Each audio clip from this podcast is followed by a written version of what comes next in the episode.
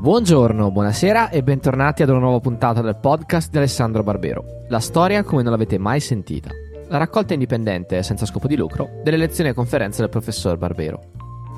Oggi ascoltiamo un episodio Barbero Riserva, una puntata già pubblicata riproposta in versione ripulita e restaurata.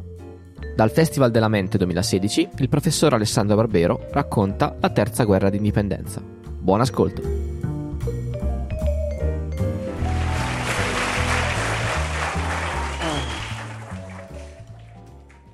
Bene, buonasera. Allora, la terza guerra di... non perdiamo tempo, la terza guerra di indipendenza. Eh, io spero che... non so quanti di voi c'erano le volte scorse. Eh, con chi c'era le volte scorse mi sento un po' in imbarazzo perché la storia è sempre la stessa. Cioè, si spinge da Occidente e quegli altri cercano di impedire eh, che si conquisti il Lombardo-Veneto. O meglio, no. Nel 1866 qualcosina è cambiato dal punto di vista geografico Sette anni prima, con la seconda guerra di indipendenza, la Lombardia è stata presa. Quindi il confine non è più al Ticino, il confine è al Mincio. Però chi c'era le volte scorse si ricorda che problemi hanno avuto gli eserciti piemontesi e francesi per attraversarlo, questo benedetto Mincio. I problemi ci sono quindi sempre. Si tratta di spingere verso Oriente partendo dal Mincio. E poi però c'è un'altra differenza grossa. Nella prima guerra d'indipendenza c'era un esercito piemontese che da solo non avrebbe mai potuto farcela a sconfiggere l'Austria, però l'Austria era in piena rivoluzione e gli altri sovrani italiani avevano promesso di aiutare. E quindi ci hanno provato ed è andata come è andata. La seconda guerra d'indipendenza invece è stata vinta perché accanto all'esercito piemontese c'era quello francese, tre volte tanto e quindi c'era una certa superiorità numerica rispetto alle forze austriache. Adesso nel 66 la cosa è ancora cambiata, perché di qua dal Mincio non c'è più il regno di Sardegna, c'è il regno d'Italia. Il re è sempre lo stesso e si chiama sempre Vittorio Emanuele II. Ha preferito non cambiare neanche il numero. Ma, ma il regno è il regno d'Italia e si vede. L'esercito rispetto all'esercito piemontese è quadruplicato. Nel 59 i piemontesi avevano in campo 5 divisioni, nel 66 gli italiani hanno in campo 20 divisioni. È un esercito che è come tutto il paese in una strana fase di transizione, perché da un lato si sta cercando di costruire un paese che si chiami Italia e che attinga le risorse di tutta la penisola, e dall'altra però l'impronta piemontese e sabauda è comunque sempre fortissima. Nell'esercito questo si vede bene, è un esercito che da un lato ha una predominanza piemontese nei, nell'elite dei generali ancora molto netta, d'altra parte però è indiscutibilmente un esercito italiano. Mi spiego, se noi guardiamo i quattro corpi d'armata in cui è diviso l'esercito, i quattro comandanti dei corpi d'armata sono due piemontesi e quindi sono sempre sovrarappresentati, però un toscano e un modenese. Se guardiamo i generali di divisione, delle 12 divisioni che combattono sul Mincio e che vanno incontro alla battaglia di Custozza, se noi guardiamo chi sono i 12 generali di queste 12 divisioni, 6 vengono dall'esercito piemontese. Di nuovo, la preponderanza è netta, ma non è assoluta. Due vengono dall'esercito napoletano, il Pianel e il Nunziante sono ex generali del re di Napoli passati nel regno d'Italia. Uno viene dal Granducato di Toscana. E poi su 12 generali di divisione ci sono ben tre garibaldini. Sirtori, Cosens, Nino Bixio sono generali di divisione dell'esercito italiano. Coi garibaldini l'esercito non è stato in generale molto generoso, c'era molta diffidenza verso questa gente un po' troppo di sinistra rispetto ai gusti dei generali sabaudi e quindi si sono fatte molte difficoltà ai garibaldini per prendere servizio nell'esercito italiano. Ma ai generali invece si sono fatti ponti d'oro. Quei generali di Garibaldi che hanno voluto mettere la divisa blu l'hanno messa. E quindi, come vedete, c'è una fusione in corso, ancora squilibrata, ancora incompleta, con mille difficoltà per esempio, una difficoltà. Ci sono due generali napoletani, benissimo, Nunziante e Pianell. Ma sul loro conto girano tutti i pettegolezzi possibili. Sono ex generali dei Borboni. Saranno fedeli o sono pronti a tradire? Girano così tanto queste voci infondate che ancora oggi non sappiamo se sono i servizi segreti austriaci che le hanno messe in giro, appositamente per seminare zizzania. E i soldati delle divisioni comandate da questi generali le sentono queste voci e le rilanciano. Fra i soldati della divisione di Pianella a un certo punto corre la voce che il generale si è scoperto che voleva consegnare la divisione al nemico alla prima occasione, che è stato arrestato e fucilato. Non è vero niente, ma tra i soldati le voci corrono con una facilità. E poi c'è la difficoltà di creare un esercito italiano mettendo insieme gente che viene da tutte le regioni e che sia per le differenze regionali, sia per l'eredità comunque degli ultimi anni di contrapposizioni, e beh, conserva delle ostilità reciproche.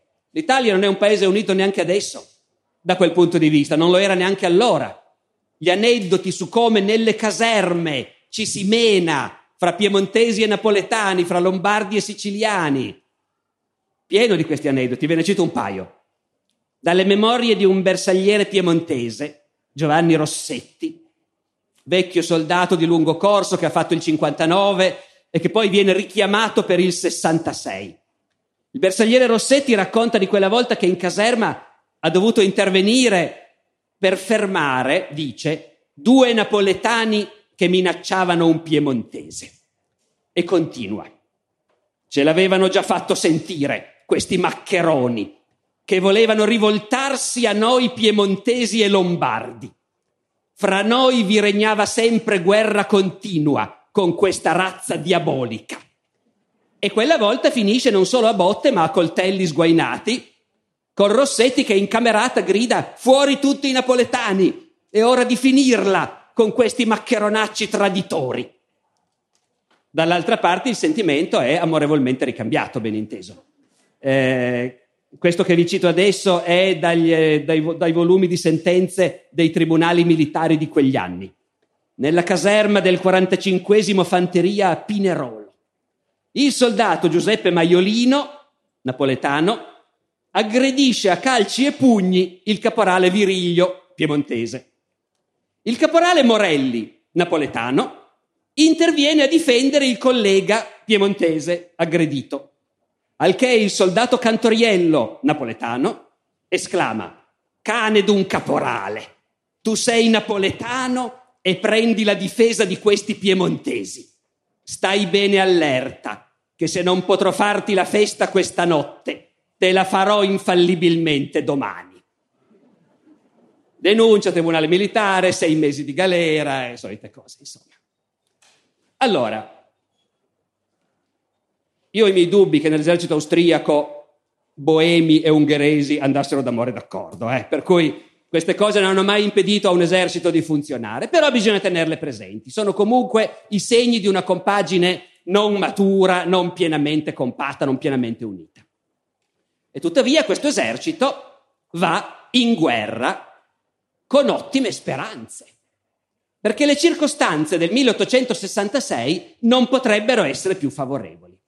Voi ricordate che punto siamo? Nel 59 si era vinto Solferino, si poteva andare avanti, arrivare a Venezia. Invece Napoleone III, per tanti motivi, ha deciso che andava bene così, che bastava regalare la Lombardia ai Savoia.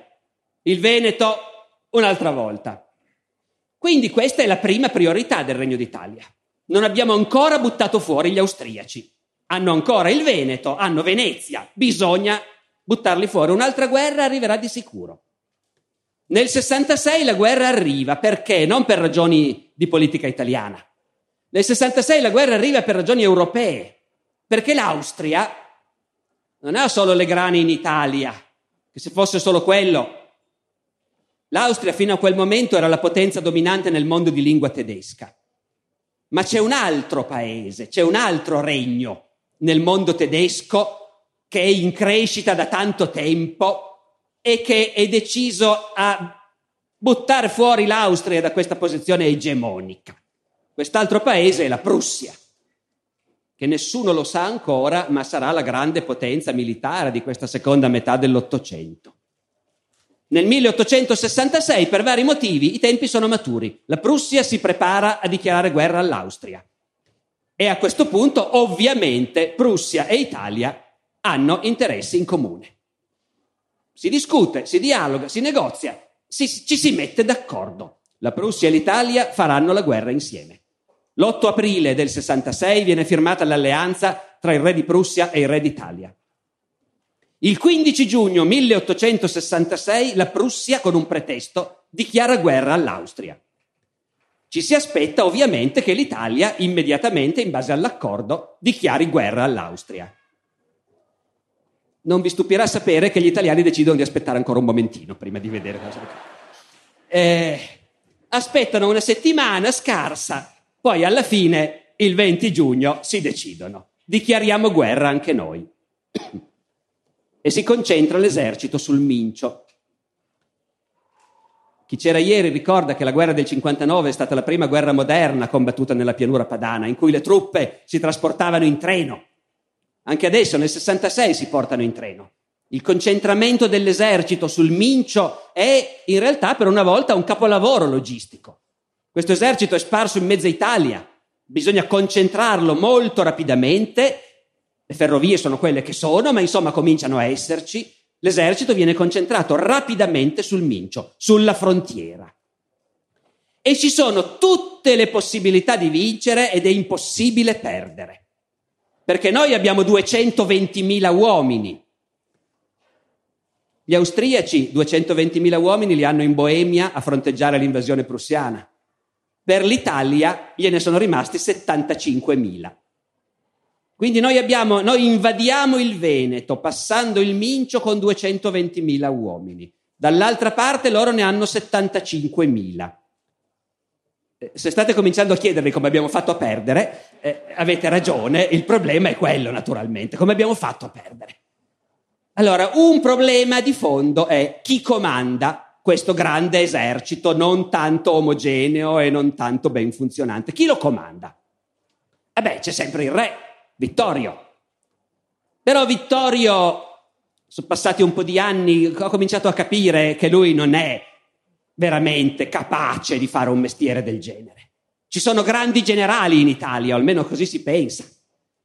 E dunque Vittorio comanda soltanto pro forma, ma in realtà l'esercito sarà comandato dai grandi generali che abbiamo. Chi sono i grandi generali che abbiamo? Beh, uno, uno non è uno scherzo, è davvero un grande generale, è Garibaldi. Garibaldi lo tengono dentro, senz'altro ormai, non sono più i tempi in cui lo cacciavano via quando veniva a proporsi. Anzi, per Garibaldi si fanno le cose in grande.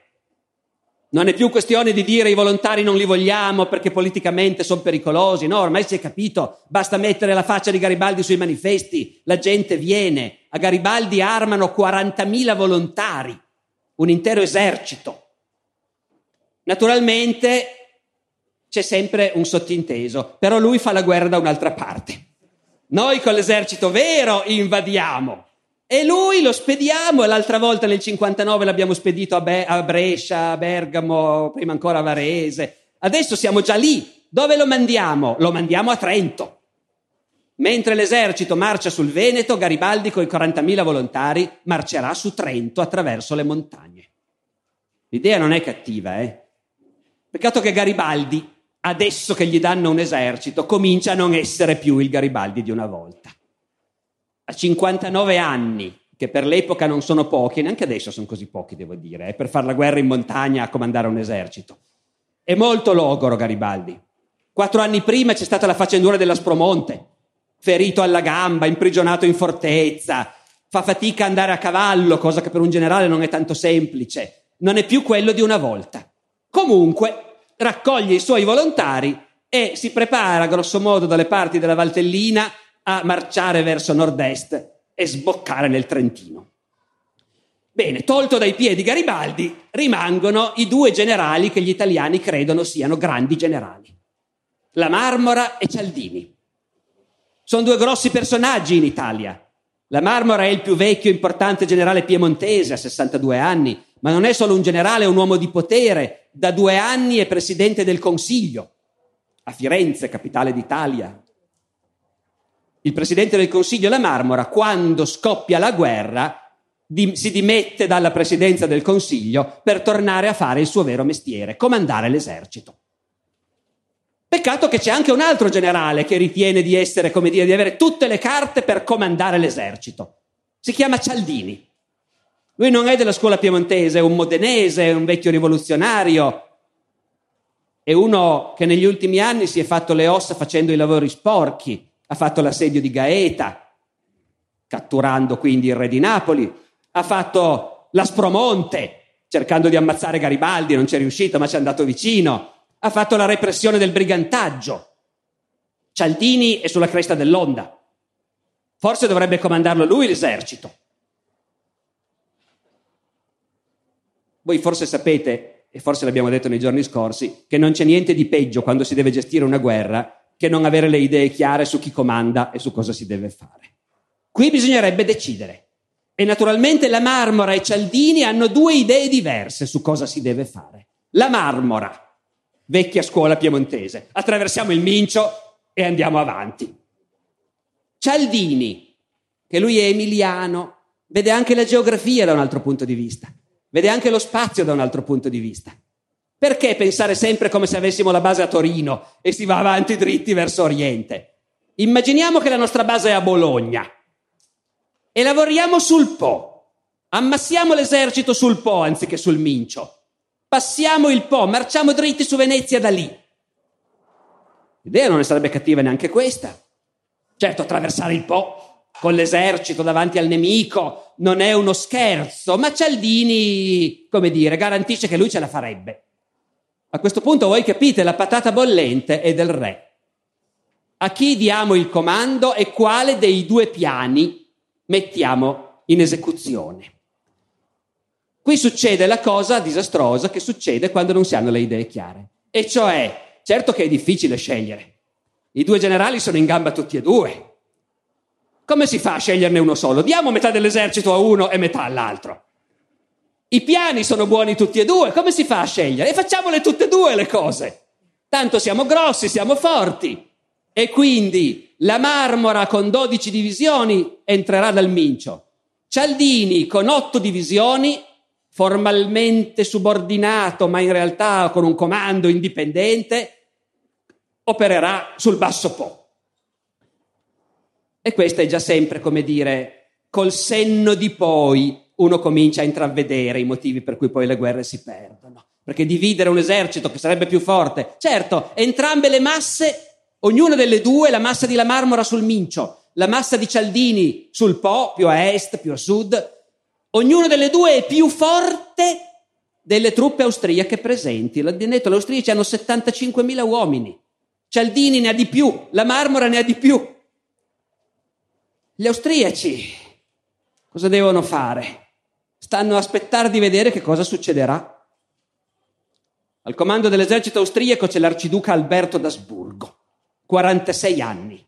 È un buon generale, ha qualche difetto, per esempio, è miope, peggio di me, anche con gli occhiali non ci vede, però la carta geografica la sa usare e il servizio di spionaggio austriaco funziona. L'arciduca Alberto viene a sapere abbastanza presto, si sono divisi. Una massa sul Mincio, una massa sul Po. Noi siamo in mezzo. Cosa avrebbe fatto Napoleone? Eh, ne approfitti attacchi uno e poi attacchi l'altro. L'arciduca Alberto si prepara. Il primo dei due italiani che si muove, lui andrà ad attaccarlo. Gli italiani all'inizio non si muovono veloci, tanto per cambiare. Anche perché, va detto, non è soltanto che non è facile passare i fiumi, eccetera, eccetera. Clausewitz, morto da una trentina d'anni allora, aveva scritto che la guerra è la prosecuzione della politica con altri mezzi. Ed è verissimo. Non si fa la guerra senza avere un obiettivo politico, o almeno non si dovrebbe fare. Non si dovrebbe fare la guerra senza sapere che cosa vuoi ottenere.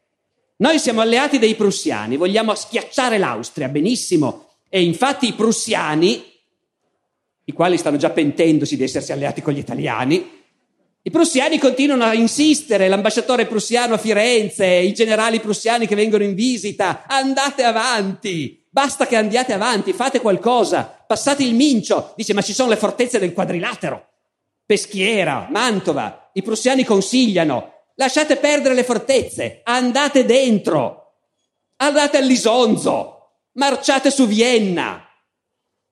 Sentire queste cose la gente come la marmora dice ma cosa vengono questi tedeschi a spiegarci cosa dobbiamo fare? Prima bisogna assediare Peschiera e poi si vede. Ma la marmora all'inizio non si muove veloce anche per un altro motivo. Ed è che lui era presidente del Consiglio fino al giorno prima e aveva anche l'interim del Ministero degli Esteri, quindi aveva in mano tutta la politica italiana e lui sa, perché l'ha fatto lui questo negoziato, che c'è una, un mezzo accordo con Napoleone III. Napoleone III, il nostro ex alleato, non, ha un po' paura della Prussia. Napoleone III non vorrebbe che la Prussia stravincesse questa guerra. Napoleone III non vorrebbe che l'Austria fosse annientata. Napoleone III pensa, se diamo un contentino agli italiani, anche un grosso contentino, a spese degli austriaci, che faranno i bravi e pagheranno, l'Austria non avrà la guerra in Italia e potrà resistere alla Prussia. Quindi Napoleone III ha fatto sapere alla Marmora che lui sta discutendo con Francesco Giuseppe d'Austria e che se vanno un po' avanti in questo negoziato l'Austria cede il Veneto gratis, senza bisogno di fare la guerra. Capite che meraviglia, la Marmora si frega le mani. Forse questa guerra non ci sarà bisogno di farla. Napoleone III ovviamente ha anche detto cercate di non far arrabbiare gli austriaci però. Quindi voi andateci piano. All'Italia probabilmente conviene andarci piano. Questo è quello che sa la Marmora. Cialdini no, a lui non l'hanno detto naturalmente, ma la Marmora sì. Quindi non hanno intenzione di fare granché. Prendono tempo. Nel frattempo preparano anche un altro pezzo di guerra, che è nuovo anche questo, non c'era nel 59, non c'era nel 48. Questo lo dobbiamo introdurre perché avrà conseguenze fra poco. C'è la flotta. La guerra si fa anche nell'Adriatico. Adesso c'è una grande flotta italiana, che è nata dalla fusione della Marina Sarda, che non era male perché aveva la Liguria, aveva Genova, aveva la Spezia, e la Marina Napoletana, che era anche meglio. Era una buona marina da guerra, come sapete nel 60 la marina da guerra napoletana è passata interamente con armi e bagagli, con i suoi ammiragli in testa e con tutte le navi ai Savoia ed è stata incorporata immediatamente e forma un grosso nucleo della nuova marina italiana. La marina italiana, tanto per cambiare, è molto più forte di quella austriaca e quindi potrà spazzare via il nemico dall'Adriatico. Il 21 giugno la flotta italiana, al comando dell'ammiraglio Persano, lascia la sua base di Taranto e si inoltra nell'Adriatico. Due giorni dopo, la Marmora comincia a passare il Mincio. Pianino, non con tutti, perché bisogna lasciare delle truppe davanti a Mantova e bisogna lasciare delle truppe davanti a Peschiera. Si va un po' a vedere cosa c'è al di là di questo benedetto Mincio. Se guarda la cartina vede che c'è un villaggio chiamato Custozza, ma insomma, passa con una parte del suo esercito. Il giorno dopo, 24 giugno, anniversario di Solferino, l'arciduca Alberto attacca. La Marmora, se si fosse portato tutti, avrebbe 120.000 uomini. Se ne è portati solo 50.000. L'arciduca Alberto ne ha 75.000 e se li è portati tutti. E dunque si combatte in tutta questa zona tra il Mincio e l'Adige, come al solito, come nelle guerre precedenti, nessuno di questi generali è molto in gamba, neanche l'arciduca Alberto in realtà è così bravo, nessuno sa gestire eserciti così grossi. Si va avanti un po' a caso, si combattono azioni slegate, separate intorno a Custozza e in tanti altri villaggi in quel 24 giugno. Nel frattempo fa un caldo da morire, i soldati, tanto per cambiare, muoiono di sincope sotto il caldo con i loro cappotti di lana, che è la divisa standard dell'epoca. Eh, non funziona niente, non c'è da mangiare, non c'è da bere, gli austriaci premono. Succede di tutto. Succede il caso eroico del quadrato di Villafranca, che verrà poi celebrato per tanto tempo perché alla testa di uno dei battaglioni italiani che ci sono in quella zona di Villafranca c'è il principe ereditario, il principe Umberto. E questo battaglione del principe Umberto viene attaccato dalla cavalleria nemica ed eroicamente resiste inquadrato. Vi dico questo perché voi non lo sapete, ma l'avete letta tutti una volta da bambini questa storia nel libro Cuore. Nel libro Cuore c'è il papà di Coretti che quando viene il re in visita a Torino lo va a trovare e i poliziotti non vogliono lasciarlo passare. Lui dice: Io ero nel quarto battaglione del 49 reggimento a Custozza. E allora lo lasciamo subito passare perché quello era il battaglione del principe. E nel libro Cuore c'è questa descrizione meravigliosa che il papà di Coretti fa di come la cavalleria austriaca, gli Ulani, che poi erano tutti polacchi, hanno caricato questo battaglione. Ah, i demoni scatenati ci vennero addosso come l'ira di Dio, ci vennero. Giravano tra i gruppi, i quadrati, i cannoni, che parevano mulinati da un uragano, sfondando ogni cosa. Dunque, grande carica della cavalleria austriaca a Villafranca, tutte le forze italiane presenti in zona si mettono in quadrato. Sapete che la fanteria, quando gli arrivava addosso la cavalleria, se rimaneva schierata in linea, veniva spazzata via come un pagliaio. Quindi ci si ammucchiava in quadrato, con le baionette in fuori, L'eroica gesta racconta come i battaglioni italiani a Villafranca rimangono inquadrati tutto il giorno resistendo alle cariche della cavalleria austriaca. Poi uno va a vedere, l'arciduca Alberto aveva in tutto un reggimento di ulani, 300 uomini. Due divisioni italiane, 20.000 uomini, rimangono inquadrati tutto il giorno, con i 300 ulani che gli galoppano intorno urlando in polacco e le due divisioni resistono eroicamente.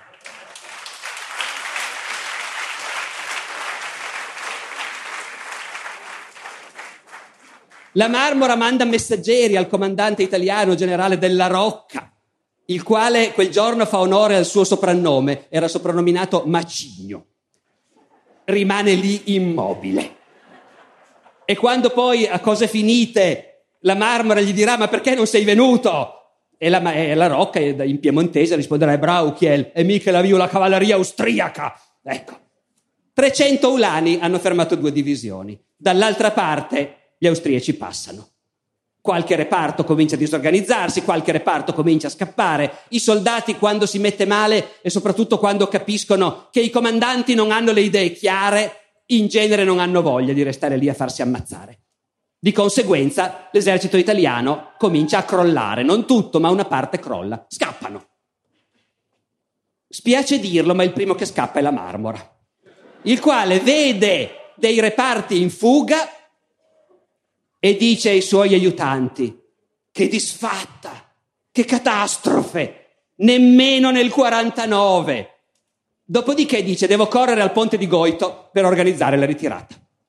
E ci crede, eh? non sta scappando a tutti i difetti, la Marma non è che è un vigliacco, semplicemente si sta dicendo abbiamo perso, si sono troppo abituati a perdere. Abbiamo perso, quindi l'importante è ritirarci in ordine. Quindi io corro a vedere che i ponti siano a posto.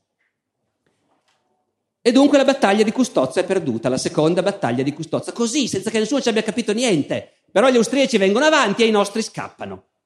Le perdite degli italiani non è una battaglia di quelle in cui non muore nessuno. Gli italiani fra morti, feriti e prigionieri perdono più di 7.000 uomini.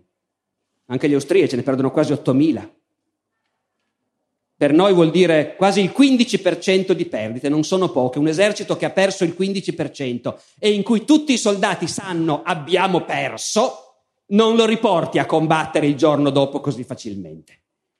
Questa è una caratteristica veramente delle battaglie di quei tempi, dell'epoca di Napoleone e dell'Ottocento. Non hai bisogno di distruggere un esercito per averlo battuto.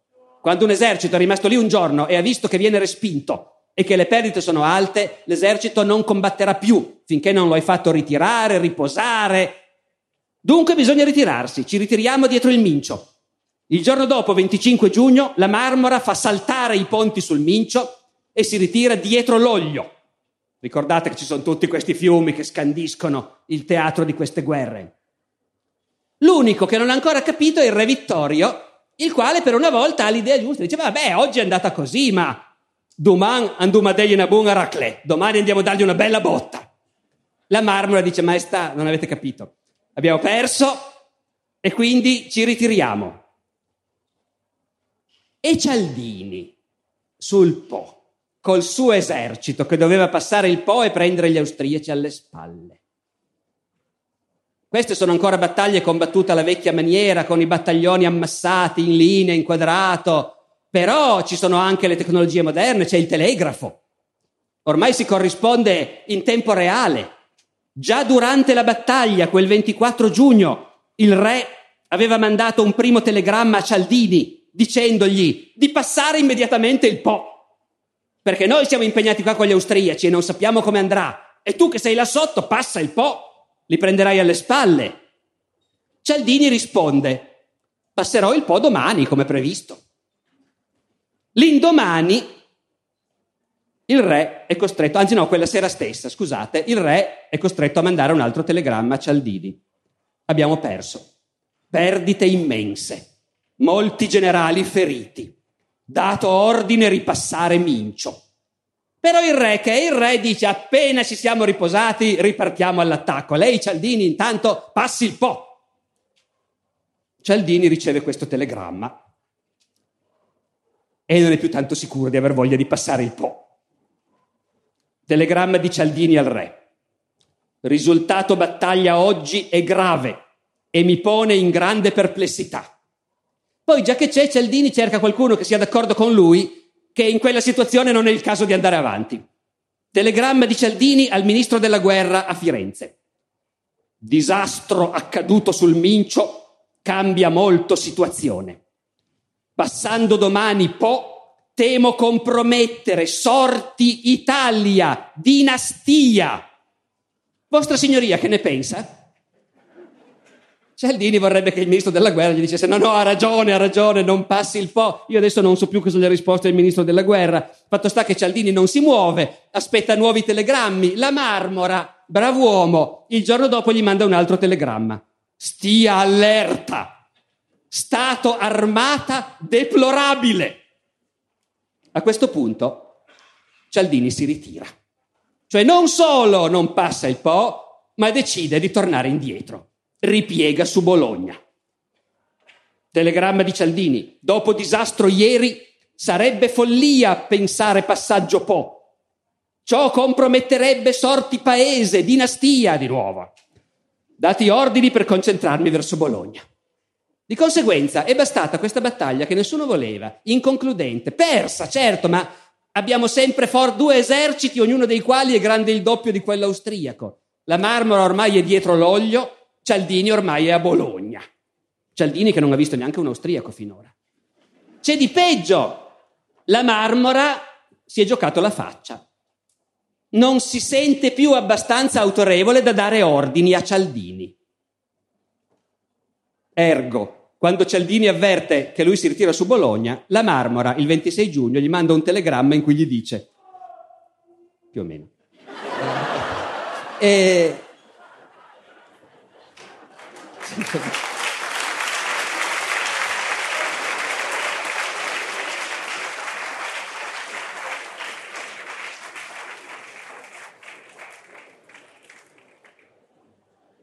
la Marmora, comandante in capo, scrive a Cialdini che formalmente è un suo subordinato.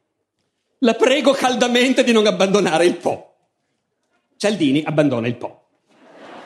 La Marmora si dimette. Il re non accetta le dimissioni. La Marmora dice, ma fate comandante Cialdini allora.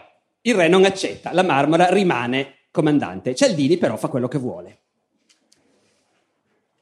E intanto, e intanto però la guerra non si sta combattendo soltanto qui. Se si stesse combattendo soltanto qui ne vedevamo delle belle con tutto l'esercito austriaco in Italia. Invece l'esercito austriaco, quello vero, è in Boemia. E in Boemia sono entrati i prussiani. E il 3 luglio si combatte in un posto chiamato Sadova una battaglia decisiva in cui i prussiani sbaragliano gli austriaci. Il 3 luglio a Sadova gli austriaci sono sbaragliati, Il 4 luglio Francesco Giuseppe manda un telegramma a Napoleone III dicendogli se volete ci mettiamo d'accordo per il Veneto, purché l'Italia mi esca dalla guerra. Francesco Giuseppe ci spera, Napoleone III ci starebbe, avvertono la marmora, discutiamone. Noi forse, forse a questo punto accetteremmo anche. Però siamo alleati con i prussiani e i prussiani hanno vinto a Sadova, ma la guerra non è finita, i prussiani vogliono stravincere. I prussiani si aspettavano di stringere la mano alla marmora a Vienna. Poi, vabbè, hanno capito che la marmora non ci arriverà, ma loro ci vogliono andare a Vienna. Quindi i prussiani ci diffidano fermamente dal fare una pace separata. E noi, tutto sommato, visto che abbiamo fatto questa figuraccia, alla fine la fascia separata non la vogliamo fare, vogliamo ancora riscattarci. Potremmo riscattarci, ci sono tante possibilità. C'è Garibaldi, ve lo ricordate? Garibaldi è là con i suoi 30-40 mila volontari che sta avanzando verso il Trentino, lentamente, lui sta male, in carrozza. E gli austriaci sono preparati, gli austriaci hanno una paura maledetta di quello che potrebbe fare Garibaldi sulle montagne. Quindi hanno mandato truppe e generali bravi.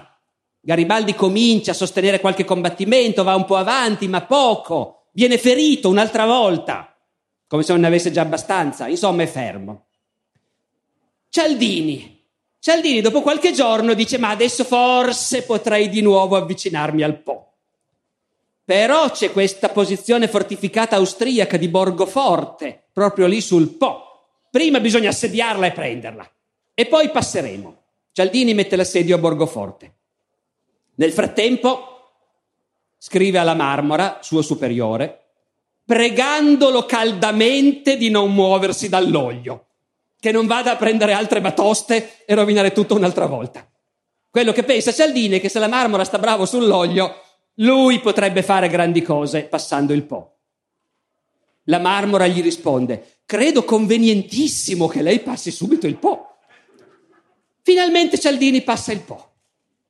L'11 luglio entra a Rovigo. Non sarebbe messo male, però intanto si ferma a guardarsi intorno. L'arciduca Alberto è sempre da qualche parte col suo esercito vittorioso, chi lo sa dov'è. Se è a Mantova, se è a Verona, se è a Vicenza, conviene andare cauti, Cialdini si ferma. Si fermano tutti, anche perché adesso si sono ricordati, voi no, ma loro sì, c'è la flotta e dalla flotta potremmo ricavare quelle soddisfazioni che finora ci sono mancate. La flotta è arrivata ad Ancona il 25 giugno, al comando dell'ammiraglio Persano. È molto più forte della flotta austriaca e ha ordini precisi. Sbarazzare l'Adriatico dalle navi da guerra nemiche. Il 25 la flotta di Persano è arrivata ad Ancona Due giorni dopo, il 27, la flotta austriaca, al comando dell'ammiraglio Tegetov, esce in mare e viene davanti ad Ancona, come a dire venite fuori se avete coraggio. Persano non esce. Gli austriaci vanno avanti e indietro finché vogliono davanti ad Ancona e poi se ne tornano a casa.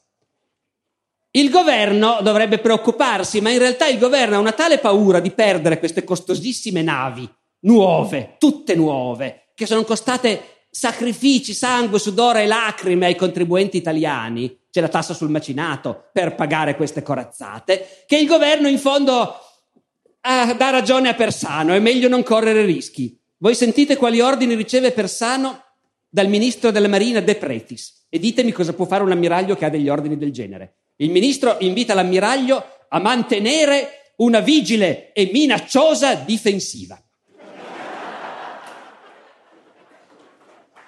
Però...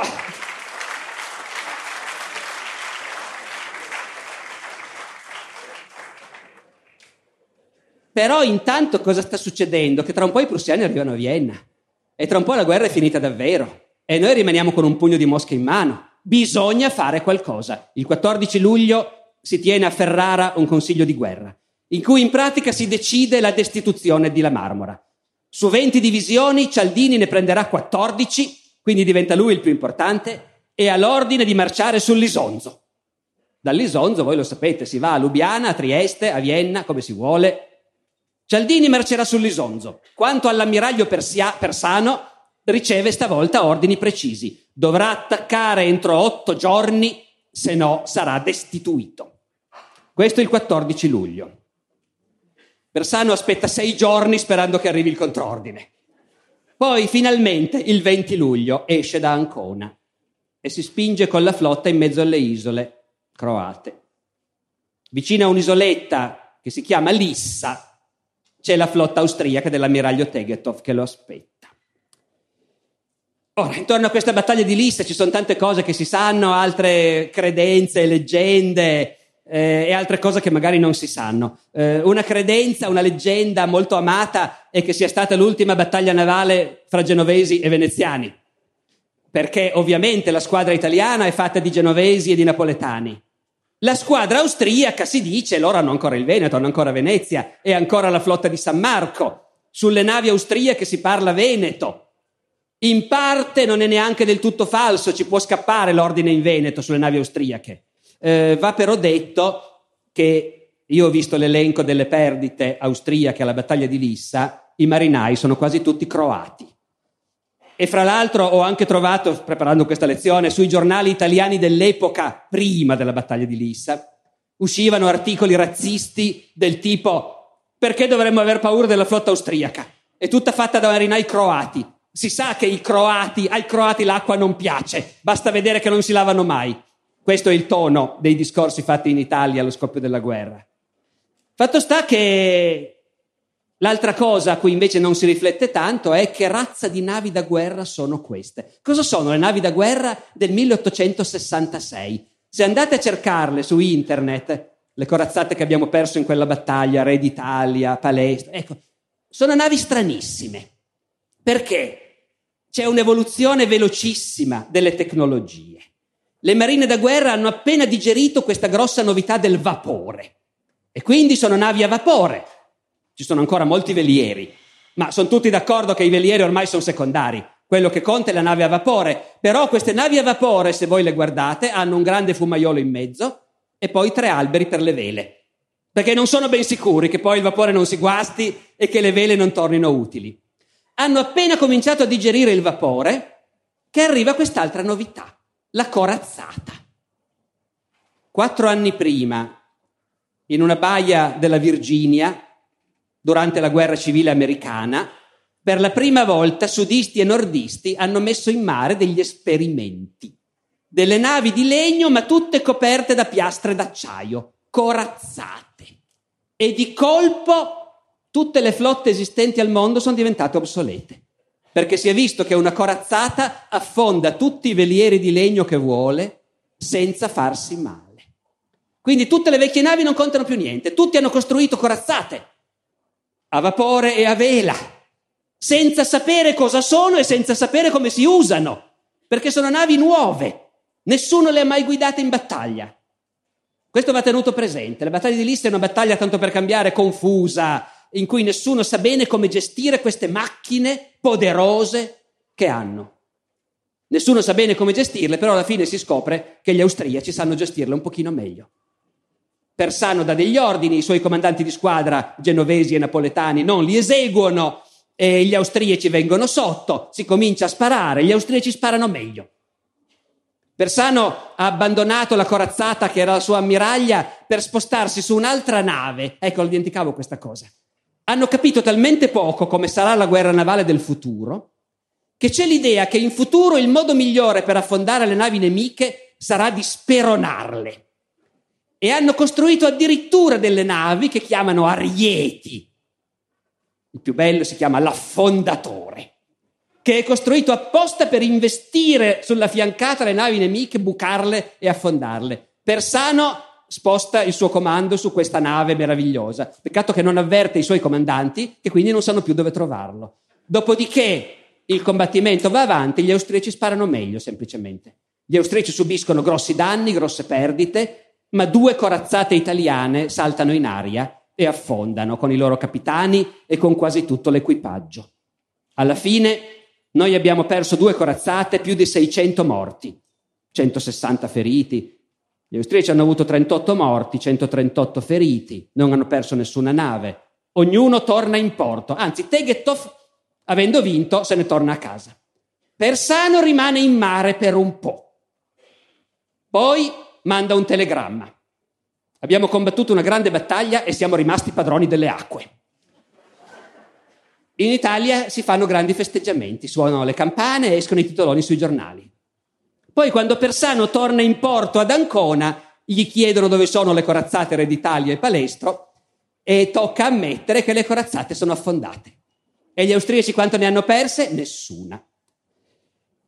A questo punto succedono un certo numero di cose. Uno, eh, Persano viene destituito e mandato sotto processo e sarà fortunato che non lo fucilano.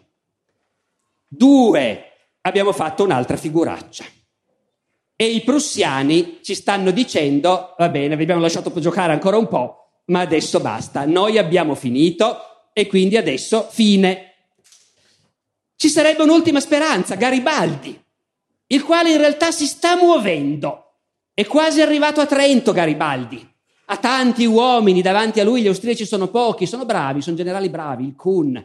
Garibaldi si infogna nel Trentino, il Kuhn a un certo punto lo attacca, lo prende di sorpresa. Prendere di sorpresa Garibaldi una volta non ci riusciva nessuno, adesso non è più lo stesso uomo. Il Kuhn cattura un migliaio di garibaldini. Poi Garibaldi arriva cerca di metterci una pezza, siccome comunque il talento c'è ancora, alla fine riesce a evitare il disastro e Kuhn si ritira con i suoi mille prigionieri. Questa è la vittoria di Bezzecca, che viene celebrata da un paese che aveva un tale bisogno di vittorie che a questo punto la battaglia di Bezzecca viene presentata come una vittoria. E però, insomma, Garibaldi ha perso 1400 uomini, gli austriaci hanno persi 100. Il giorno dopo, 23 luglio, l'Italia cede alle fortissime pressioni della Prussia e accetta una tregua. La guerra sarebbe finita. E però forse, forse, chi lo sa, potrebbe ancora darsi che magari riusciamo ancora a rimetterci su. Aspettiamo a firmare il trattato di pace. Sotto banco mandano a dire a Garibaldi, ma tu muoviti, perché magari ci arrivi a Trento. Se arrivi a Trento prima che abbiamo firmato il trattato di pace, i prussiani si infuriano, firmate, basta, è finita. Gli austriaci sono quasi contenti perché se firmano con i prussiani e noi siamo ancora in guerra, tutto sommato, alla fine lo capiscono anche gli italiani. Il 9 agosto, quando Garibaldi è quasi a Trento, gli arriva il famoso telegramma. La guerra è finita, torna indietro. Di Trento ne riparleremo poi un'altra volta. Garibaldi, come sapete tutti, risponde con un telegramma di una sola parola, obbedisco. E la guerra è finita. Ed è quasi finito il risorgimento. Ed è anche quasi finita questa nostra lezione di stasera, ma quasi. Perché in realtà io voglio ancora dirvi qualche cosa e capirete poi perché. La guerra è finita dunque. Abbiamo il Veneto, perché alla fine nel trattato di pace la Prussia ha la gentilezza di obbligare gli austriaci a cedere il Veneto. Mancano Trento e Trieste, ma di quello si riparlerà fra tanto tempo. Manca Roma, e di quella si vorrebbe riparlarne di Roma. Però capite, c'è un grosso problema. Se fosse soltanto il Papa, Papa, a qualche mercenario, ma insomma non è certo lui che ci ferma.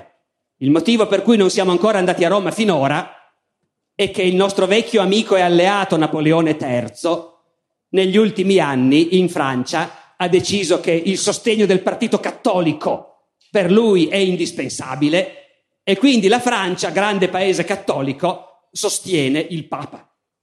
A Roma ci sono i francesi. Una guerra contro il Papa è impensabile. Vorrebbe dire che Napoleone III ci dichiara guerra. E voi capite come andrebbe a finire. Ci si può provare per vie traverse, come al solito. Dov'è Garibaldi? Garibaldi obbedisce. È tornato. Garibaldi, ti lasciamo mano libera. Se vuoi provare a prendere Roma tu coi tuoi, il governo non c'entra. Garibaldi ci prova. Garibaldi ci crede sempre, fino all'ultimo. Nel 67 mette in piedi un esercito, marcia su Roma, ma purtroppo non è più l'uomo di una volta, lo sapete. Vincono i francesi. Battaglia di Mentana. E allora Roma neanche a parlarne finché c'è Napoleone III. Fortuna vuole, nostra, che a un certo punto Napoleone III fa lo sbaglio della sua vita. La guerra alla Prussia. La Prussia, avete capito, è lì che fa i suoi calcoli. Ne facciamo fuori uno per volta. Noi siamo molto forti e molto bravi a fare la guerra, ma quegli altri non l'hanno ancora capito. I francesi credono ancora di essere loro il miglior esercito del mondo. La Prussia ha fatto fuori l'Austria, è diventata il leader indiscusso dei paesi tedeschi. La Baviera, la Sassonia, tutti quei piccoli regni simpatici nel 66 erano alleati dell'Austria, ma adesso sono stati costretti a allearsi con la Prussia. Nel 70 la Prussia è pronta per sconfiggere anche la Francia e impadronirsi dell'Alsazia e Lorena e creare un grande impero tedesco. Basta solo un incidente, lo provocano, Napoleone III ci casca, dichiara guerra alla Prussia. Finisce malissimo, come sapete. Napoleone III viene battuto a Sedan, il suo esercito accerchiato, Napoleone III è costretto a arrendersi al nemico, abdica, finisce l'impero, Repubblica francese, Comune di Parigi, mille cose che qui non ci interessano. A noi interessa una cosa sola. È caduto Napoleone III. Tutti si fregano le mani. È lui che undici anni prima ci aveva dato la Lombardia, naturalmente. Ma adesso era molto ingombrante. Tutti si fregano le mani in Italia. Tranne uno, devo dire. L'unico che pensa in modo diverso dagli altri è Garibaldi. Garibaldi che a Mentana tre anni prima, nel 67, è stato battuto dai francesi e quasi ammazzato dai francesi. Però Garibaldi quando sente dire che Napoleone III se n'è andato e adesso la Francia è una repubblica, gli tornano i vecchi bollori repubblicani. A Garibaldi le repubbliche piacciono e i prussiani con l'elmo chiodato non gli piacciono invece. Di conseguenza Garibaldi è l'unico italiano che invece di essere entusiasta che i prussiani hanno sbaragliato i francesi, decide di partire e mettersi al servizio dei francesi. Garibaldi, vecchio, malconcio, in carrozza, dolorante da tutte le parti, si presenta in Francia, i francesi sono così disperati che gli danno un comando, pur protestando, glielo dicono di tutti i colori nel Parlamento francese, ma lui comunque si fa anche eleggere deputato al Parlamento francese, già che c'è. Ma comunque comanda ancora in guerra per la Repubblica francese riesce ancora a vincere una piccola battaglia contro i prussiani, è l'unico generale francese che prende in battaglia una bandiera prussiana, immaginatevi come sono contenti i francesi, appunto, che un italiano è l'unico che... Ecco. Ma quello è Garibaldi. In Italia il discorso è un altro. La Francia è a terra. Il Papa è rimasto solo. Andiamo a Roma. Grazie a Sedan noi facciamo il 20 settembre la breccia di Porta Pia. Il fatto che l'Italia unita si è fatta in questo modo che abbiamo raccontato in questi giorni peserà sulla coscienza del paese e anche sull'immagine internazionale del paese. Qualche anno dopo il principe Bismarck, che era uno piuttosto brutale, dirà a Vittorio Emanuele III, allora ancora principe ereditario, voi italiani siete il popolo delle tre S. Solferino, nel 59 avete preso la Lombardia. Sadova nel 66 avete preso il Veneto. Sedan nel 70 avete preso Roma. Nessuna delle tre S l'avete fatta voi. Ecco, questa è un po' l'immagine dell'Italia unita naturalmente nel mondo. Dopodiché io ho voluto arrivare fin qua, e, anziché congedarci, per eh, portarci fino al 20 settembre e alla breccia di Porta Pia, eh, perché stasera c'è un piccolo fuori programma che non sapeva nessuno. Eh, siccome sulla breccia di Porta Pia, quindi lo Stato italiano che dichiara guerra al Papa, si potrebbero avere tante opinioni naturalmente e può essere interessante sentirne almeno una, io pensavo che vi possa far piacere sentire l'opinione eh, del professor Odifreddi che è qui con noi e che viene a concludere con me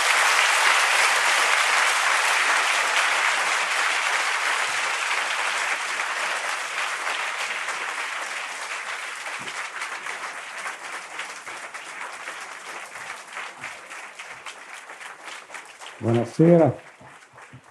Scusate per questa invasione di campo, ma adesso che ho preso il microfono non lo cedo eh, facilmente. No, eh, che, che, opinione possiamo avere di quello che è successo il 20 settembre 1870, che è come la prima guerra dell'Iraq. Eh, voi vi ricordate no, della, eh, quando eh, gli Stati Uniti, una ventina di anni fa, credo forse il 90-91, fecero la guerra all'Iraq e fecero un errore madornale perché avrebbero potuto arrivare fino alla fine, per l'appunto, prendere Baghdad, sarebbe finita lì, sarebbe caduto Saddam Hussein, eh, e invece non lo fecero. E ci volle una seconda guerra dell'Iraq, che fu fatta poi nel 2003 per arrivare eh, fino a Baghdad. E in Italia purtroppo abbiamo fatto solo la prima, cioè eh, i bersaglieri, come sapete, no, sono entrati a Porta Pia, hanno eh, sfondato le mura, hanno preso Roma, Roma è diventata capitale, prima abbiamo sentito eh, la Marmora era Firenze che è stata capitale per qualche anno e poi invece Roma è diventata la capitale d'Italia. Ma il risorgimento non è finito, perché eh, la guerra non è stata conclusa, non sono andati oltre Tevere e là rimane ancora una piccola zona d'Italia che deve essere liberata, naturalmente, che si chiama lo Stato del Vaticano. No?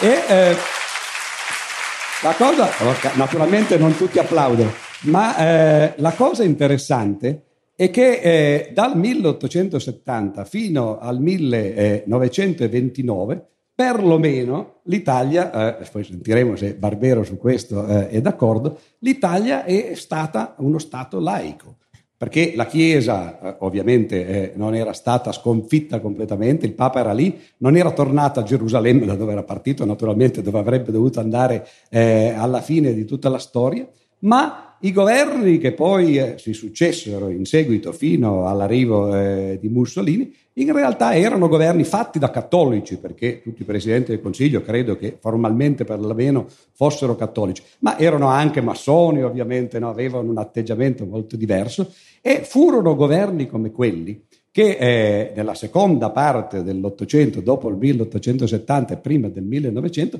fecero cose meravigliose. Vi racconto solo un episodio, se posso, eh, di quella storia lì. Ci fu un momento, il Papa era Leone XIII, un momento in cui il governo italiano decise di chiudere i conti con altre storie che erano successe molto prima e decisero eh, di ereggere o erigere una statua a Giordano Bruno. A Roma, dove? A Campo dei Fiori, dove era stato bruciato, come ricordate, il 17 febbraio del 1600, e dove naturalmente non si era potuto festeggiare, o meglio, perlomeno ricordare no, eh, questo eh, avvenimento, perché eh, c'è stato il Papa appunto no, fino al 1870. Leone XIII dice ma questo sarebbe un insulto talmente grande che se voi lo fate io me ne vado in esilio. No? dice, ma è meraviglioso, dice non aspettiamo altro no, che questo succeda. Ci sono le lettere che poi tu potresti andare a trovare, eccetera. Leone XIII che scrive all'imperatore d'Austria e dice, eh, eh, maestà, eh, io insomma questa cosa non l'accetto, no? se lei mi permette io verrei in esilio da lei. E eh, sembra che l'imperatore gli abbia detto, naturalmente, se lei vuole andare in esilio vada pure, ma non da me, naturalmente, no? se ne va da, qualcun, da, qualche altra parte. Quindi Leone XIII rimane, si deve mangiare naturalmente no? eh, la bile, il fegato, e deve accettare questa statua. Questa statua rimane lì ma eh, le cose cambiano ovviamente, no? il, eh, il, risorgimento eh, cade nel 1922, diciamo così, arriva il fascismo e come voi sapete nel 1929 eh, Mussolini firma il concordato eh, con la Santa Sede. Leone XIII è morto, tra l'altro il Papa più vecchio che è, è durato fino a 92 anni, Ratzinger ne ha 90 il prossimo anno, no? quindi forse batterà questo, questo, record, ma non è più regnante, no? il Papa più lungo, appunto più longevo. E Pio XI dice, beh, allora stavolta chiudo io la storia. E chiede a Mussolini, pensate voi, di dire che eh, durante, eh, all'atto della firma del concordato, la statua di Giordano Bruno venga abbattuta, come simbolo per l'appunto di, eh, del fatto che è finita no? questa parentesi nella storia del, del Vaticano. E Mussolini che come voi sapete era un ateo, era partito come ateo, era anche socialista, era uno che da giovane andava a fare i dibattiti eh, sull'ateismo, per difendere l'ateismo e aveva un argomento che è simile a quello che, eh, che ha eh, Sandro Barbero tutte le sere, metteva un orologio sul tavolo e diceva ti do, alzando gli occhi al cielo naturalmente, no? e ti, ti do cinque minuti per fulminarmi se ci sei. Aspettava cinque minuti, purtroppo se c'era, quello non l'ha fatto, no? E quindi alla fine no, Mussolini è diventato adulto, è diventato poi eh, appunto dittatore, ma si è ricordato nel 29 che forse poteva fermare questa cosa e disse la statua del triste frate rimane dov'è. E questa è, è, la fine di questa storia, ovviamente, no? e purtroppo no? il risorgimento sa da fare ancora. Quindi io eh, personalmente credo che eh, aspettiamo la, la, quarta guerra di indipendenza, anche se forse qualcuno dice la quarta guerra di indipendenza è stata la prima guerra mondiale, no? perché ha liberato l'ultima parte d'Italia che rimane, ma molti si dimenticano appunto che ce n'è ancora una piccola enclave e a volte sembra, leggendo i giornali, che quello sia il vero presidente, il papa re, diciamo così, perché ancora c'è questo atteggiamento nei confronti eh, del Vaticano. Quindi effettivamente il risorgimento c'è stato, ma mi sembra che sia inconcluso. Posso ancora fare una piccola parentesi, visto che ho il... Guarda l'orologio e decidi. Eh, sono le 11.20, no? Perché volevo dire, visto che siamo qui in due, no? sul, sul palcoscenico, uno storico e eh, un matematico. Uno potrebbe dire, va, è una strana coppia, no? eh, che non c'entra niente. Però abbiamo sentito una storia meravigliosa in queste tre eh, serate, io ne ho sentite solo due perché la prima eh, non sono arrivato in tempo. Una storia meravigliosa però che mi ha fatto venire in mente, ieri soprattutto quando hai citato il modo in cui eh, i, eh, gli italiani, diciamo così, si sono difesi dall'attacco degli austriaci allagando le, eh, la, la, pianura di Vercelli, le risaie di Vercelli. Ed è eh, la storia che narra Tolstoi nella, in Guerra e Pace, tu sai dove voglio arrivare, no? Già ride, naturalmente, no? Che narra, è una storia che tra l'altro ha de- moltissimi punti in comune con quella che abbiamo sentito, anche perché le guerre all'epoca si facevano effettivamente così. Una storia che brevissimamente, una storia storia che, come dice Tolstoi, è come un pendolo, ed è questa la parte che mi interessa di Tolstoi, no? appunto il fatto che lui usi eh, metafore matematiche per eh, illustrare gli avvenimenti storici, anche se il modo corretto di fare è usare metafore storiche per illustrare concetti matematici. No? E, eh, naturalmente, e eh, la metafora che usa Tolstoi è quella del pendolo. Anzitutto usa una metafora che è balistica o meccanica, dice gli eserciti sono come due masse che eh, hanno eh, reagiscono secondo il principio di azione-reazione. Quindi quando due eserciti si incontrano si fanno esattamente come due corpi nella meccanica, no? che si respingono con forze che sono proporzionali ovviamente no? alla forza che avevano quando eh, si sono incontrati. Ma c'è questo pendolo, un pendolo che Tolstoi ci dice si alza nel 1789. Il pendolo viene alzato dalla rivoluzione francese rimane sospeso per un certo periodo, è un pendolo con una grande forza, una grande massa e ad un certo punto ci vuole qualcuno che lo lasci andare e che lasci fare quello che il pendolo deve fare. Questo qualcuno è lo zio di Napoleone III, quello che abbiamo evocato, che eh, Alessandro ha evocato eh, più volte no, fino eh, a questa sera. Non è Napoleone III, ma è Napoleone I. Ed è lui che lascia andare questo pendolo e questo pendolo dove va? Beh, va dalla Francia verso la Russia questa volta e questo pendolo ci metterà parecchi anni perché ci saranno due guerre, prima nell'805, poi nell'812. Napoleone arriverà fino a Mosca. E come ci arriverà? Esattamente nel modo in cui i piemontesi si sono difesi dall'invasione austriaca nella seconda guerra di indipendenza cioè facendo terra bruciata delle terre, lasciando che eh, Napoleone penetrasse dentro la Russia. Arri- arrivando eh, eh, a Mosca, Napoleone trova la città deserta, e i moscoviti se ne sono scappati, l'esercito non ha combattuto, si è semplicemente ritirato. C'è qualcuno che è l'analogo di eh, Giulai, no? solo che dall'altra parte questa volta fa la parte del buono, ed è il famoso mal- maresciallo, il Feldmaresciallo, perché poi l'esercito russo a quell'epoca era in larga parte tedesco, anche come generali tra l'altro e come formazione ed è il maresciallo Kutuzov. Se voi andate oggi eh, a San Pietroburgo, ad esempio, di fronte a Nostra Signora di Kazan, che è una chiesa fatta come San Pietro perché è stata copiata addirittura con la colonnata del Bernini, trovate la statua ancora oggi, 200 anni dopo, del maresciallo Kutuzov. Oppure se andate a vedere l'Ermitage, il palazzo d'inverno eh, degli zar, che cosa trovate? C'è una, un, un, lunghissimo corridoio con tutti i generali che hanno combattuto le guerre napoleoniche e agli inizi c'è questo enorme ritratto del maresciallo. Ma questo è il pendolo. E qual è la legge del pendolo? Che nel momento in cui arriva alla sua, alla sua massima parte dall'altra parte dove era partito, partito ritorna indietro. Naturalmente Napoleone non sa che cosa fare in una mosca deserta, a un certo punto arriva l'inverno, l'esercito incomincia, francese incomincia a eh, indietreggiare verso eh, il confine e questa volta si muovono i russi che inseguono l'esercito francese e incominciano a dargli battaglia. E qui noi abbiamo questa sera sentito, ci siamo anche divertiti no, a sentire come sono questi italiani, questo coraggio che in fin dei conti chi non ce l'ha non se lo può dare. Beh, sapete che cosa fa Napoleone? Napoleone scappa lascia l'esercito francese che era entrato in Russia con 500.000 uomini e questo esercito quando uscirà ne avrà 30.000 ancora, ma Napoleone non ci sarà più perché è scappato prima con la sua bella guardia no? e è fuggito abbandonando l'esercito. E questo pendolo che cosa fa? Beh, alla fine ritorna esattamente dall'altra parte no? e ci sarà poi lo zar, eh, lo zar Alessandro di Russia, che entra invece poi dopo il 1812 a Parigi. Questo perché lo dico? Perché eh, Tolstoi ha questa idea straordinaria che la matematica può servire a raccontare la storia, in parte attraverso queste metafore, appunto, che vi ho detto, la meccanica, i pendoli, eccetera, ma in parte in una eh, cosa che eh, Alessandro, quando gliel'ho ricordata ieri, mi è messa a ridere naturalmente, ma che invece a me eh, fa commozione quasi. L'ultima parte di Guerra e Pace, le ultime 150-200 pagine, sono eh, un racconto che non ha più a che vedere con la guerra, la guerra è finita, gli amori sono finiti, è un trattato ed è un trattato di teoria della storia. Che cos'è la storia secondo Tolstoi? È certamente quella che raccontano gli storici, è la storia dei grandi personaggi. Nel caso di Tolstoi c'era lo zar eh, Alessandro che non è apparso eh, nemmeno nel, eh, attraverso i suoi successori nelle guerre di indipendenza, ma c'era naturalmente l'imperatore dei francesi, Napoleone I, che in questo caso era poi diventato Napoleone III c'era l'imperatore austriaco con cui lo zar si incontra per eh, allearsi contro Napoleone, che non era eh, quello che c'era eh, in seguito Francesco Giuseppe, bensì Francesco II, poi primo, no? e così via. E allora qual è la metafora che dice Tolstoi?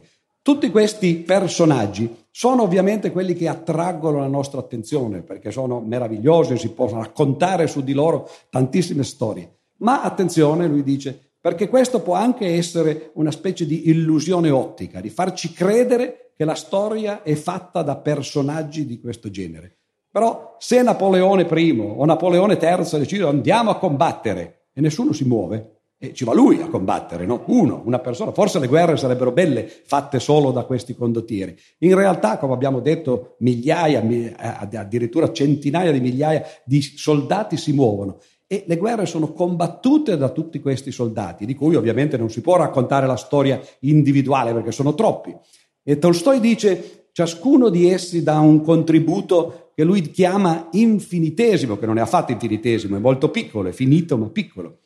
E allora dice Tolstoi, la storia non è appunto il contributo dei grandi condottieri, ma è la somma di tutti questi piccoli contributi infinitesimi. E dice, come si fa a calcolare una somma di infinitesimi. Tolstoi, che era uno che aveva studiato tante cose, l'aveva anche insegnata ai contadini della sua tenuta a Jasna e a Poliana, conosceva la matematica e dice c'è un'operazione matematica che ci dice come fare somme di infinitesimi ed è quella che hanno, eh, eh, coloro tra voi che hanno fatto scuole superiori o l'università eh, tipo scientifico conosce bene, si chiama l'operazione di integrazione. Tolstoi dice la storia è l'integrale dei contributi infinitesimi di tutte le persone che hanno contribuito a, eh, a, combattere le guerre, ma anche più in generale a fare la storia. Ed era questa metafora eh, matematica che fa vedere come in fondo possono stare sullo stesso palco anche uno storico matematico che fanno cose diverse, ma che tutto sommato no, si possono intendere, anche se io adesso è meglio che no, me ne vada e, e lasci a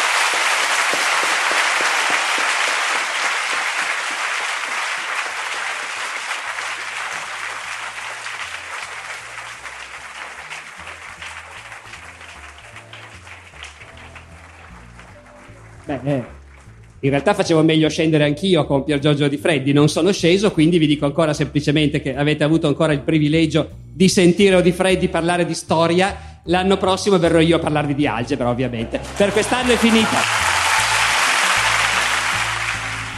Grazie per aver ascoltato questa puntata del podcast di Alessandro Barbero. Nella descrizione dell'episodio trovate il link al sito del Festival della Mente. Le altre puntate della serie Lo spazio della guerra, sulle guerre di indipendenza italiane, le trovate pubblicate come episodi 10 e 11, rispettivamente nell'aprile 2021 e nell'ottobre 2018. Come ormai consuetudine da qualche mese, commenteremo questa puntata mercoledì sera alle 21 sulla community Discord del podcast. Partecipare è facile e naturalmente gratuito. Tutti i dettagli all'indirizzo barberopodcast.it slash community. La musica è come sempre il George Street Shuffle di Kevin MacLeod in Competech.com, pubblicato con licenza Creative Commons CC BY 4.0. Ci sentiamo la settimana prossima con una nuova puntata del podcast di Alessandro Barbero. Ciao!